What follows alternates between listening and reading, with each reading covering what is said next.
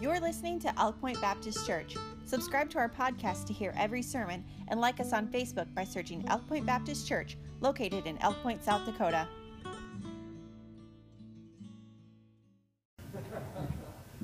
Seems like it's been doing pretty good this morning. It's good to be here. My name is Wesley Hutchins. I'm a North Carolina reject. Uh, I'm a Jamaican reject.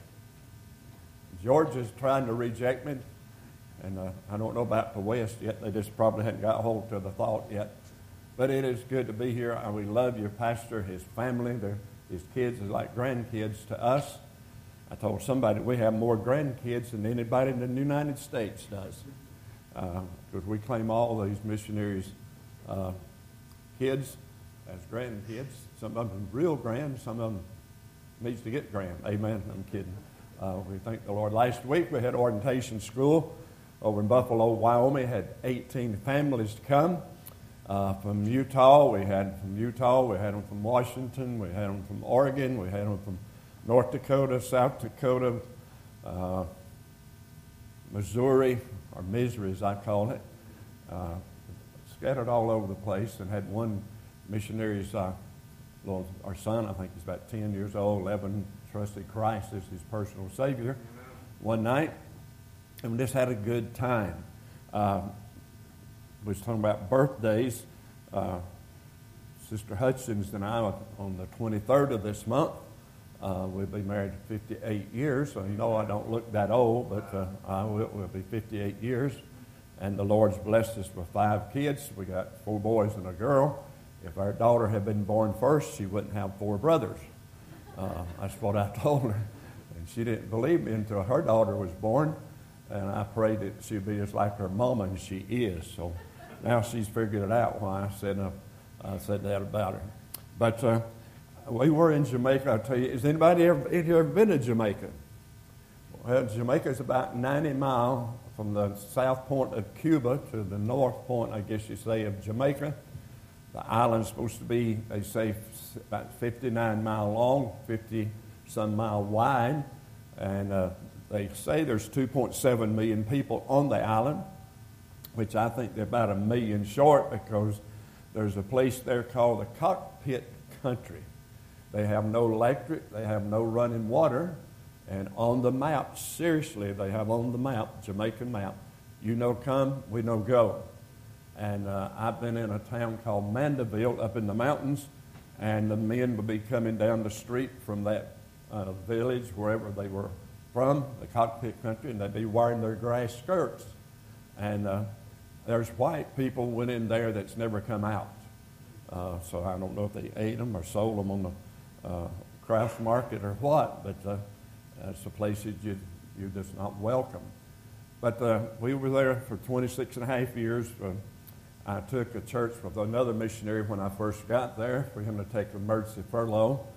And uh, he was running about 60, uh, no visitation, no bus route. And I'm not being really critical, but uh, I didn't go to Jamaica to sit at the house and watch TV six hours a day. That's about all it was on. Uh, I went to work, so I took the church and we started a visitation program. First Saturday, I had uh, 15 teenagers out knocking on doors in the bush. We weren't no town, we was in the bush. Now I got to tell you this story. Now this is my first experience on visitation at that church. And I was going through the bush and I saw this man swinging a machete. I said, oh man. So I was going to be real smart and I put the two biggest teenagers I had out to talk to him. And I looked in the mirror, man, they was going up back up the road in opposite direction. Well, I went all the way to the end of the little dirt path and parked my van and started going from house to house. And guess who wound up at this man's house? Me. And he was out in the street swinging that machete, cussing and raving, and uh, calling me names. And I uh, walked over to him and introduced myself, but I kept my eye on that machete. And he told me he hated churches, that his daddy was a pastor, and he run off with another woman, left his mama, and blankety blank. He was just spilling all this stuff out. And I stood there and listened to him, probably for 20 minutes or so, and then I said to him, I said, I'm pastor in Bethel Baptist Church, and uh, I'm going to start running a bus route in here. Well, he didn't care nothing about that. But on Sunday morning, when I went into bush to pick up the people that said they wanted to come, he had two of his kids standing at the gate dressed. And uh, the whole time I was at that church, I picked up his kids from the bush and carried them to church. And uh, but that was my first experience in the bush on visitation, and I didn't know if I was going to leave that day or not. But you have to, and it's the same way here, I think, you've got to win a man's confidence before you're going to ever win him. And many times I went on visitation, I said very little about the church, very little about the Lord, because I wanted to win their confidence before uh, I'd ever win them. There's a guy by the name, a 76 year old Catholic guy. Uh, he was in England like 40 years, worked on the railroad in England, retired, him and his wife. She worked at a hospital. And his wife came to the church, and she'd gotten saved in England, and she was faithful to the church. And I had about four ladies made this comment, Pastor, you'll never get my husband in church. I said, with your attitude, we probably won't. So uh, I'd go visit this man, and I'd have to listen to all the stories in England. I wasn't really interested in them, but I'd listen for hours. And then it got to where I would say to him, Mr. Ellington, let's stick a pin up right there. We'll come back to that a little bit. And then I'd start witnessing to him. And he told me this. He said, I was, I was born a Catholic.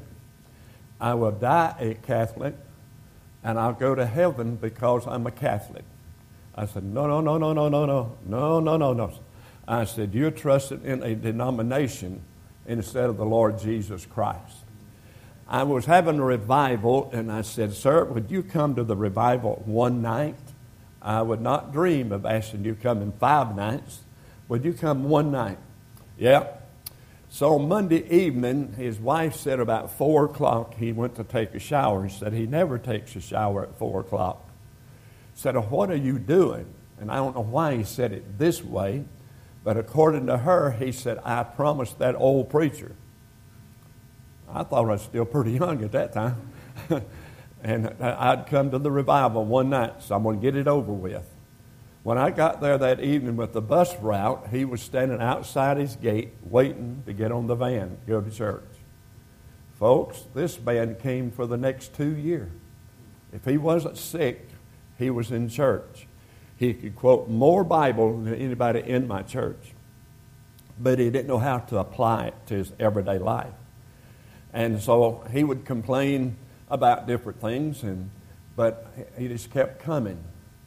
And one Sunday night, I don't remember what I preached, but he got up. He was sitting on the back, the second pew back on the right of the pulpit. And he came to the altar, and, and our platform weren't quite this high. By the way, this is beautiful. All this was done since I've been here. It's beautiful. And so he came, and I said, Mr. Eldridge, can I help you? He said, Where's that verse that says, For whosoever shall call upon the name of the Lord shall be saved? He knew that verse, but he again didn't know how to apply it to his life. So I sat down on the front pew uh, and I took the Bible and I went to that verse and I explained it to him. And he bowed his head and asked the Lord to come into his heart and to save him. For the next two year, two and a half year, he rode the bus every Sunday morning, Sunday night. I'd drop everybody else. I'm going to run about three or four routes and I'd drop them off, and then I would go uh, to pick up other people, and he'd always ride with me. But when they didn't come, he'd ask me this question Why do you keep stopping, wasting your fuel at these houses, and they never come? I said, Because you never know when one of them is going to come, and they'll get saved. And I got a call one night. He'd gotten sick, and they carried him to the hospital. And uh, nothing major, but something went wrong, and about midnight, he passed away. And they told his wife, and she started screaming, because I was here in the States on furlough, and started screaming, I want my pastor. Well, the guy that was filling in for me says, I'll be there in the morning. He just kind of pushed it aside. If I'd been there at 12 o'clock at night, I'd have got up and I'd been to that house because I was their pastor. And but he said, I'll be there tomorrow. She said, I don't want him. I want my pastor, Pastor Hutchins. So they called me, and I got me an airline ticket, and I flew back to Jamaica and preached the man's funeral. And that's what being a pastor. I've always taught my people on the mission field. You need to decide if you, and when we get ready to nationalize the church, are you, do you want a preacher or a pastor? And they said, What is the difference? They both preach the Bible. I said, But a preacher, in my opinion, and I saw this over the years many times, a preacher will be here Sunday morning, and he'll be here Sunday night, and he'll be here Tuesday night, and he gets his pay. You'll see him no more till the next Sunday or the next Wednesday. And then his possibility he'll go somewhere else and won't be here. If you want a pastor, you want somebody that when there's sickness, you'll be there. When there's a death, he's there for you. And when you need uh, counseling or um, some help, he's there for you. And that's the kind of pastor I tried to be for all those years. Uh, it's not safe in places in the daytime, much less at night uh, in that country.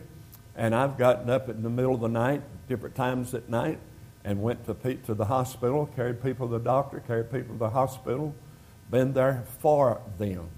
I said, now that's what a pastor is. And I want to say this to you. If you got good hearing this morning, and I think you already know this, God has given you folks a pastor. And a great pastor. Not because he's from North Carolina, probably because who he's married to. I'm just kidding there, but it, it helped me, this sister. Yeah. Because they push us sometimes when we don't want to be pushed. I remember one time I had I was working and I was about as high as that top of that wall on the scaffold, putting in windows. And I asked my people if they would come and sit on padded pews that I had shipped down. And if I dropped my screwdriver or I dropped a wrench or, or a hammer, they put it in a bucket and a rope and I'd pull it back up. Nobody would come. And I was up there that day, and the devil didn't only jump on this shoulder, but he was on both of them. And he was stomping me down. And I said, Lord, as far as I'm concerned, everybody can go to hell. I'm going home. And I weren't talking about in Spanish town, I was talking about America. And I went home, and my wife said, What's your problem? And uh, I told her I, what I just said and what I was going to do. And she looked at me and kind of smiling a little bit, not a whole lot. And she said, Go get some boxes and I'll go to packing. Now, you know what I did? I got my truck and went back, went back to work. I needed that push from her that day. But this day I was up there and nobody would come. And I was mumbling to God, complaining. If you've never complained, don't try it because you ain't going to win. And uh, all of a sudden I heard somebody call my name, Pastor Hutchins. I said, Who is that? I didn't recognize the voice. So I came down off the scaffold, and there was a guy by the name of Donald that we had led to the Lord in 1985. And I said, Donald, what are you doing here? He said, I'm heading to work. I work for the city bus company. I do the electric on their buses. And I saw your van here, and I just wanted to tell you I love you and uh, say hello to you. Oh, my head swelled just a little bit, Pastor. Uh, somebody does care about you. Well, I got back up, and I hadn't been up there 15 or 20 minutes, and I heard somebody say, Pastor Hutchins is a lady. I looked down, and two of the young ladies that had gotten saved at the first church that we pastored was standing in the church. And I said, What are you ladies doing here? Well, Pastor, we're heading to Spanish Town and we saw your van, and we just want to stop by and say hello and tell you that we love you. You couldn't have knocked me off that scaffold. And that's what Christian church people are supposed to do. When you think your pastor's down, push him just a little bit in the right way. Let him know that you love him. Because the devil tells us that nobody loves us and nobody cares. But I thank the Lord for the 26 and a half years that I was there we took four of our kids there, and uh, uh, the fourth church, I understand, is not going anymore. It was in a, real a lot of dope kingpins lived in there. Uh, we started Spot Valley Baptist Church was the last one just outside of Montego Bay. And the, one day I was visiting by myself, and a guy pulled up beside of me, in front of me, driving a Mercedes, and he reached behind his seat. And he didn't reach back there to get a Pepsi. He reached back there to get his gun. He was going to shoot me. And I knew that. And he says, What are you doing? And he was a dope guy, dope pusher. And he said, What are you doing here? I said, well, I'm Pastor Hudson, just started Spot Valley Baptist Church over here in the school, just out inviting people to church. Here, let me give you some tra-. So I handed him a brochure and some tracts, and he threw it up on the dash and took his hand out from behind the gun, uh, behind the seat, and drove on off and left me. Uh, but he reached back there. He thought I was somebody that was watching for the drugs coming in and out of that place, and he was fixing to shoot me. But let me tell you this they can't shoot you unless God gives them permission. I know.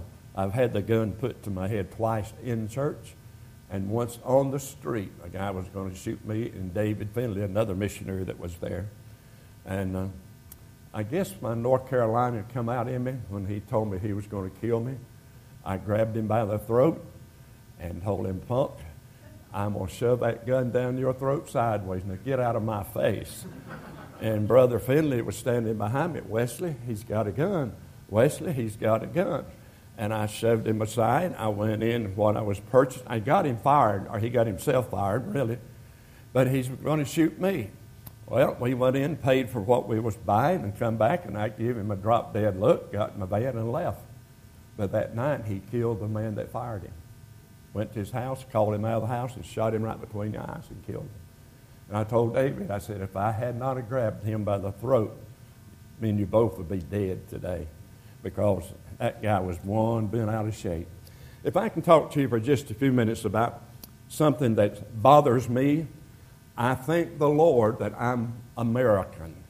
I thank the Lord I was born in America. But I also thank the Lord for letting me live in a third world country for 26 and a half years. One thing that it did for me, it made me appreciate America. Donnie Whitlock, I don't know if you ever knew him or not, he told this at orientation school one year. he said, When I came back from uh, uh, Indonesia the first time and I saw Old Glory, he said, I fell on the ground and kissed the ground because I was back in America. Well, that's the way I felt when I came home the first time after five years or so. Uh, well, I think I did come home one time between that for my mama's surgery. And uh, when I get to America, and we had spent a year here, when I got off of the Air Jamaican flight going back into Kingston, the first thing I looked for was the Jamaican flag. I, I, I felt this way. God sent me here and I need to reverence that flag. It's not my flag, it's their flag. And they need to know that I will stand when they say their, uh, I don't remember all the words they say about the onomatopeic, but I, I would reverence it just like they did. And I was told this by some Jamaicans that you're the only missionary that's ever come that, that has really accepted us and act like us. Now, that's not a good comment, I don't guess, on some, some turf anyway, but uh, I'm glad for serving. But I'm concerned about America. I, I know this for a fact, uh, as there's no honest evaluation our country can take today without realizing that we're in perilous times, as the Bible tells us. We're in the last days. And we know what's going to happen to the church. Uh, the church is, is going out. And uh, don't know when that's going to happen, but I know God knows. He said that the, we know, the day or time that He's coming. I used to think about the scripture where it talks about the thief coming in the night. Have you ever had a thief to come to your house at night and you're laying in your bed? Mm hmm. They took the wheels off of my Volkswagen truck sitting on my carport uh, one night. They started taking them off again, sitting in my front yard one night. I, uh, we had one of our church buildings broke into. They pulled all the wire out of the wall, took the breaker box, took the breakers, the light sockets, the light bulbs, the whole nine yards out of one of our churches. And they didn't do that while I was there. I asked one of the thieves one day, I said, Why don't you come while I'm here working? Oh, no, Pastor, you kill us. We wait till you go home and then we come get what we want. They took the roof off of one of my buildings. And uh, so I know what it is when a thief comes at night. He either comes to steal or to kill one of the two. And that's the reason we're, uh, one of the reasons we're back in the States. They came to our house to kill us. So we had to leave. Uh, they gave me a choice. The government did, or the police department did, down the road from us. You can stay and die, or you can leave and live.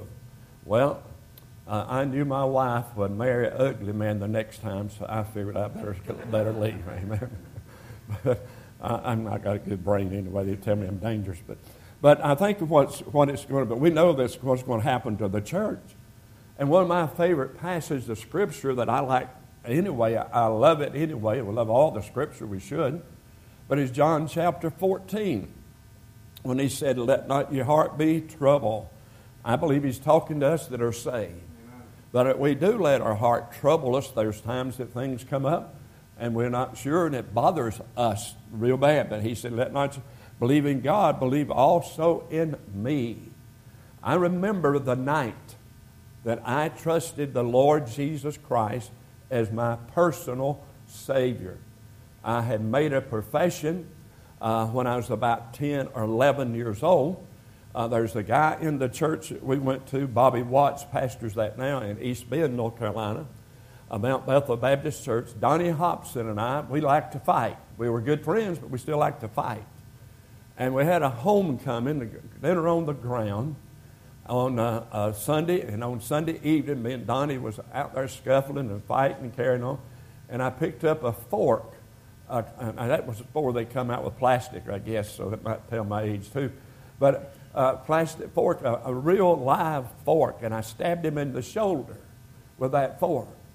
Well, they jerked me and him and Barney Hunt, set us on the front pew of the church and the revival. And the preacher looked at us and said, If you boys don't get saved tonight, you're going to hell. You would have thought we had joined the Olympics diving board because we all dived in the altar. And I don't remember what I said or what they said, but we, and Donnie goes outside and gets in another fight. Uh, and so then I had some bad experiences with a couple of preachers in my town. And I said, if that is a Christian, I want no part of it. And when I started dating Miss Evelyn, the only way I could date her would go to church with her when she went to church. So we went to church on a Saturday night and on Sunday night. And so I said, this gal's kind of weird. And She goes to church all the time. So uh, then uh, all of a sudden I fell in love with her. And, and, today, I probably wouldn't be here if it wasn't for her testimony for living for the Lord. Because she was saved, but she was in a church that didn't teach no separation. Well, then I got my own business and I started a truck stop in Boonville, North Carolina. I had 32 18 wheelers. I kept all changed in, washed them, and done minor repair work on them. And uh, then one of this lady traded with me, bought gas at a gas station. And uh, I was talking junk to her, and she let me know that she was a Christian. I said, Yeah, I met them before. And anyhow, she wanted to date, or this truck driver wanted to date her. And he, I, I got her talked into dating him. The second time they went out to eat, she led him to the Lord. And he, he wanted me to get saved. I said, I don't no part of it. And I'd go home at night and go to bed, and my bed would be on fire. And I'd jump out of the bed cussing and raving because the bed was not on fire, but in my mind it was. And Evelyn, she would just say, All you need to do is get saved. Oh, shut up. I don't want to hear that. Told her many times that. But he promised him I'd go to church with him one night. They was having a revival at a Methodist church over in the mountains. So I said, I'll go, but if you ever mention it to me again, I will shoot you. And so I went to the race that Sunday evening and uh, come back home, and I knew he was always late, but he showed up at my house and he refused to go to church because I wasn't going. And I said, I'll go, but if you ever ask me again, I'll shoot you. And so I went. It's a little church, had about six pews, uh, two deacon benches, a little piano, a little organ, and that was it. And that place was packed out. Like that room back there, they opened up classrooms and they set me right straight in front of the pulpit. that preacher preached. He named every sin I had ever committed and those that I was going to commit except shooting a truck driver when it was over. And that night I got under Holy Ghost conviction. I was choking. I couldn't breathe. My heart was pounding and coming out of my chest. And I made a comment something like this I don't have to listen to this. I'll just leave. Well, he gave invitation after about three hours preaching. Seemed like, I don't know how long he preached. But anyhow, I got up, and I'm glad again today that the Holy Spirit of God is stronger than the power of Satan. I started to leave, and the Holy Spirit turned me around, and I went to altar. My little boy, seven years old, Wesley Jr., looked up at his mama and said, If Jesus can save my daddy tonight, will he save me? Well, we both got saved the same night. And just a few weeks ago, May the 10th, matter of fact, he called me and he said, Pop, do you know what today is? I said, Tuesday, Wednesday, whatever day. No, no, no, Pop. It's our birthday. He said, We've been saved 50 years today. Amen. But I haven't been the same. Haven't been all what I want to be. So I'm not really getting a whole lot into the message that I wanted to share with you, but I'm just sharing my heart this morning. But in verse 2, he said, In my Father's house are many mansions that were not so. I would have, I would have told you, I go to prepare a place for you. And if I go and prepare a place for you, I'll come again and, and receive you unto myself, that wherever you may be also. I like those verses. Uh, it's comforting, but it's, it's telling me that he's coming back. Don't know the day, don't know the hour. So, as I've said many times, if you know the thief's coming to your house, you're not going to bed. You're going to set up and wait on him. But there's one more verse that I like. Titus 2.13 says, looking for that blessed hope and the glorious appearing of the great God and our Savior, Jesus Christ. I remember when I first got saved, I was so excited. And I'd drive down the road and I'd look at a cloud because I'd heard the preacher say he's coming back on a cloud. I said, Is that going to be it? I thought he was coming back the next day or two. He hadn't come back yet. But does that mean I don't believe he's coming? I believe he is coming. But I at least want to hit the first point that I want to give you this morning. Let us go into the heart and the crisis that we are in in America today. Is it political? Oh, we got political problems for sure. Is it the economy? Yes, we have economy problems today. Is it socialism? Yes, we have a socialism problem, problem in America today. But that is not the real problem. Well, what is it? I'm going to tell you. It's a spiritual crisis that we're in today. When I was in Bible college, anybody besides your pastor ever heard of Dr. Harold B. Sightler? Greenville, South Carolina, Tabernacle Baptist Church. Well, I used to travel with him for three years. I drove him to his meetings, and his senior saints rode with the bus on the bus. But one night I drove him in his car, and we went to church, and he walked in. And he asked the pastor, Dr. Sightler had a deep voice, and he asked the pastor, he said, Where's your prayer room at? And this is what the pastor replied to him We don't have one anymore. The people didn't want to pray. So we don't have a prayer, prayer room. If you go to Tabernacle Baptist Church and go out of the main auditorium down the hall, there's a door to the left, goes up a set of steps, make a left, and go to the back classroom. There is the prayer room for Tabernacle Baptist Church. I've been in there many times when Dr. Sightler would come in and kneel beside of me. And I felt like an ant on the floor being there uh, trying to pray beside Dr. Harold B. Sightler. But I thought that was just a one time thing that they had no prayer room. And that prayer room at Tabernacle never closes. Anytime that building is open, you can go to that prayer room. And it used to be full on Sunday night, Sunday morning, Wednesday night. But you know, I found traveling across America, and I don't mean to be negative, but I'm just going to be like what I'm finding. I find very few churches that have a prayer room or I call it the power room. And, and that's one thing I've seen that's been taken out of a lot of our churches. So we need to get back to praying. It's a spiritual crisis. The first thought was it's the responsibility. I think about this responsibility must begin with God's people. He said in 2 Chronicles 7:14, if my people which are called by my name uh, shall humble themselves and pray and seek my face and turn from their wicked ways. When I first got saved, I read that verse, it just didn't make sense. It didn't make no sense to me. I thought when a person got saved, they got over their wickedness. Boy, have I learned something in the past in the last years.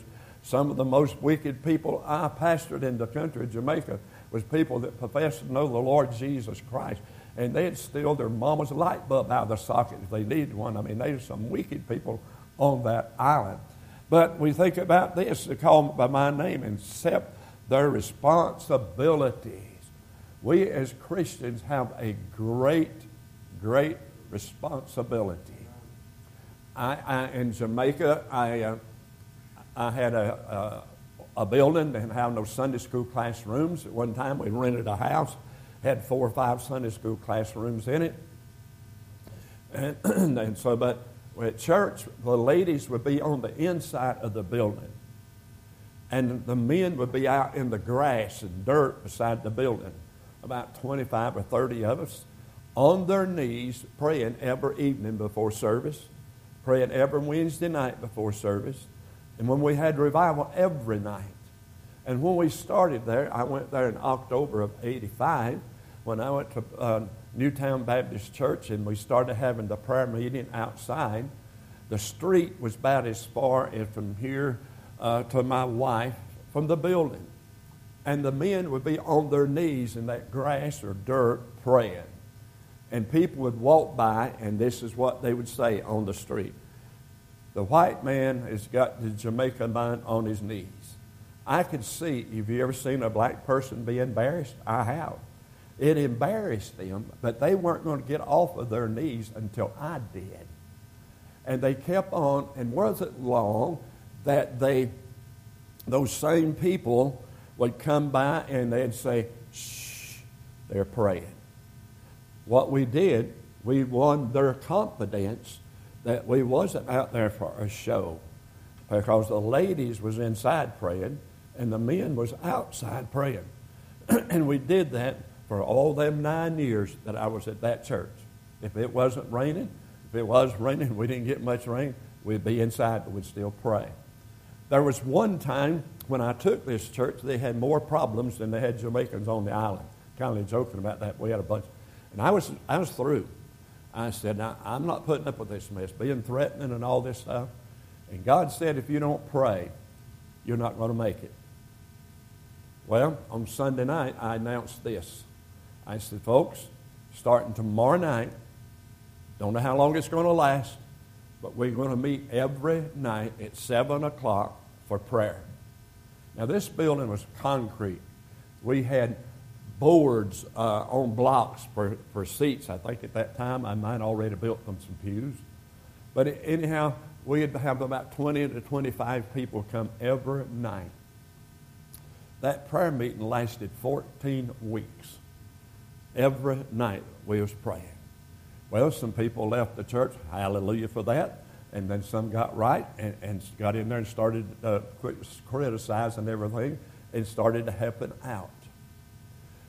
But I had dismissed a couple from the church. I called her with another man. His, her husband was worked at the sugar factory and he was stealing rum, selling it to teenagers. And I was witnessing a bunch of teenagers on the street, invited them to church, and one of them says, Pastor, we don't have a real problem with you that says, well, you, we won't come to your church. I said, why? And they told me that this man was stealing rum and selling it to them.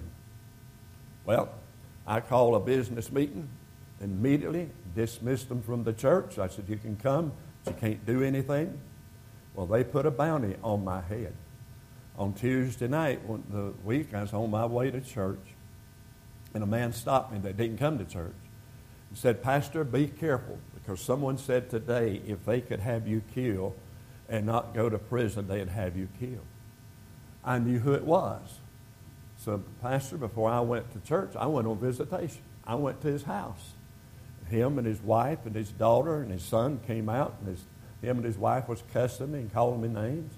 And I just looked at him and I said, Mr. Reed, I just come to tell you, you couldn't kill me if you wanted to. And I got my truck and went on the prayer meeting. I was kneeling in front of the altar. All it was was a, a, a two by six or two, one by six on a, with legs on it. It was the only altar we had. And one of the deacon's wife was pregnant, and she was sitting in the back of the church. And I heard the motorcycle came in, or come in. And after service was over, I heard the motor, motorcycle leave. And after the prayer meeting, she said, Pastor, I wanted to scream, but says he was pointing a gun at you. And if I screamed, I was afraid he'd shoot me too. He got on the motorcycle and left. Thursday night, he was back on the concrete. And one of the things I can still see in my mind is the tears from those 20 or 25 Jamaicans around that little altar where they're shedding tears on concrete praying for their church. On Thursday night, I heard the motorcycle again. We kept praying. He came in the front door. According to her, I didn't look up. We were praying. And he stood behind me with his pistol and listened to us pray for a few minutes. And when a Jamaican don't want anything else to do with you, they call it flinging you off. And they say, Shah! And that's it. They don't want nothing else to do with you. He stood there and listened to us pray, and that's what he said. Shah! And stuck the gun back in his trousers and got on the motorcycle and left. 14 weeks. It turned our church around in many ways. Some of the devil's still fighting us. But listen, I'm glad I'm American. If we need to do anything at all this morning as a child of God, is take the responsibility that God has given us and stand up, let people know that you're a child of God and that you have a great church and a great pastor and a great pastor's family. Uh, when he left Macedonia to be your pastor, I told him then, and I've told him since, he might not be with Macedonia directly, but he always be part of Macedonia World Baptist Mission as far as I'm concerned. And that's the way I feel about my guys. They do what they, God's called them to do. But if we as Christians don't let people know that we are a Christian, we are in trouble. And we are in trouble anyway. Because like I said, we don't pray, like he said in Second Chronicles, and turn from our sinful or wicked ways, says we will, we hear from heaven, we can have revival. I, I hear people talking about want revival all the time. I've got a message I preach. Uh, I've preached at a time or two in Jamaica, was having revival there. Uh, what is a revival? Do you want a revival? And that's where it's going to start. You've got to want it before you're going to get it. Now, my wife can read my mind. When I want peanut butter cookies, she reads my mind. I got to make him some peanut butter cookies. And I come in the house, Brother Haley. You've eaten her peanut butter cookies. And this terrible odor is in my house. I said, What are you doing? She said, I'm making cookies. I said, They stink. You don't want to feed them to nobody. I better sample one of them because we don't want to kill nobody. After a dozen of them, I said, yeah, I think they're all right. I think they're all right. But if we had just come to God and put our lives and our hands in Him, everything is going to be all right. But we need to take that responsibility. There's a couple of other points I didn't touch on, but I just want to share some of the things that happened in Jamaica. Three of the churches are still going. Uh, one of them I kindly wrote off. They changed their Bible, and I told the pastor, I said, when you change your Bible, I will break fellowship with you. And he's the one that got mad. Well, I don't know if he got mad at me. He never did ask me to come back. Cell phones can be a blessing or a curse. And everybody got cell phones, and I went to preach a revival for him. And uh, Gravel Ground Baptist Church. And his wife wouldn't stay in the building. She was running in out talking on her phone. The phone was ringing while I was trying to preach. His kids was running in and out. People, I mean, it was just chaos. And I looked at him, and uh, his name was Lord, uh, David Lord. I said, Pastor, you can forget having revival in this church. I said, you can't even keep your own wife in the building long enough for me to preach. For some reason, I never did go back. I, had a problem figuring that one out, but I, I knew what it was. Because God couldn't work when we don't want him to work. But he'll work if we let him. Heavenly Father, thank you for this time. In Christ's name we pray. Amen.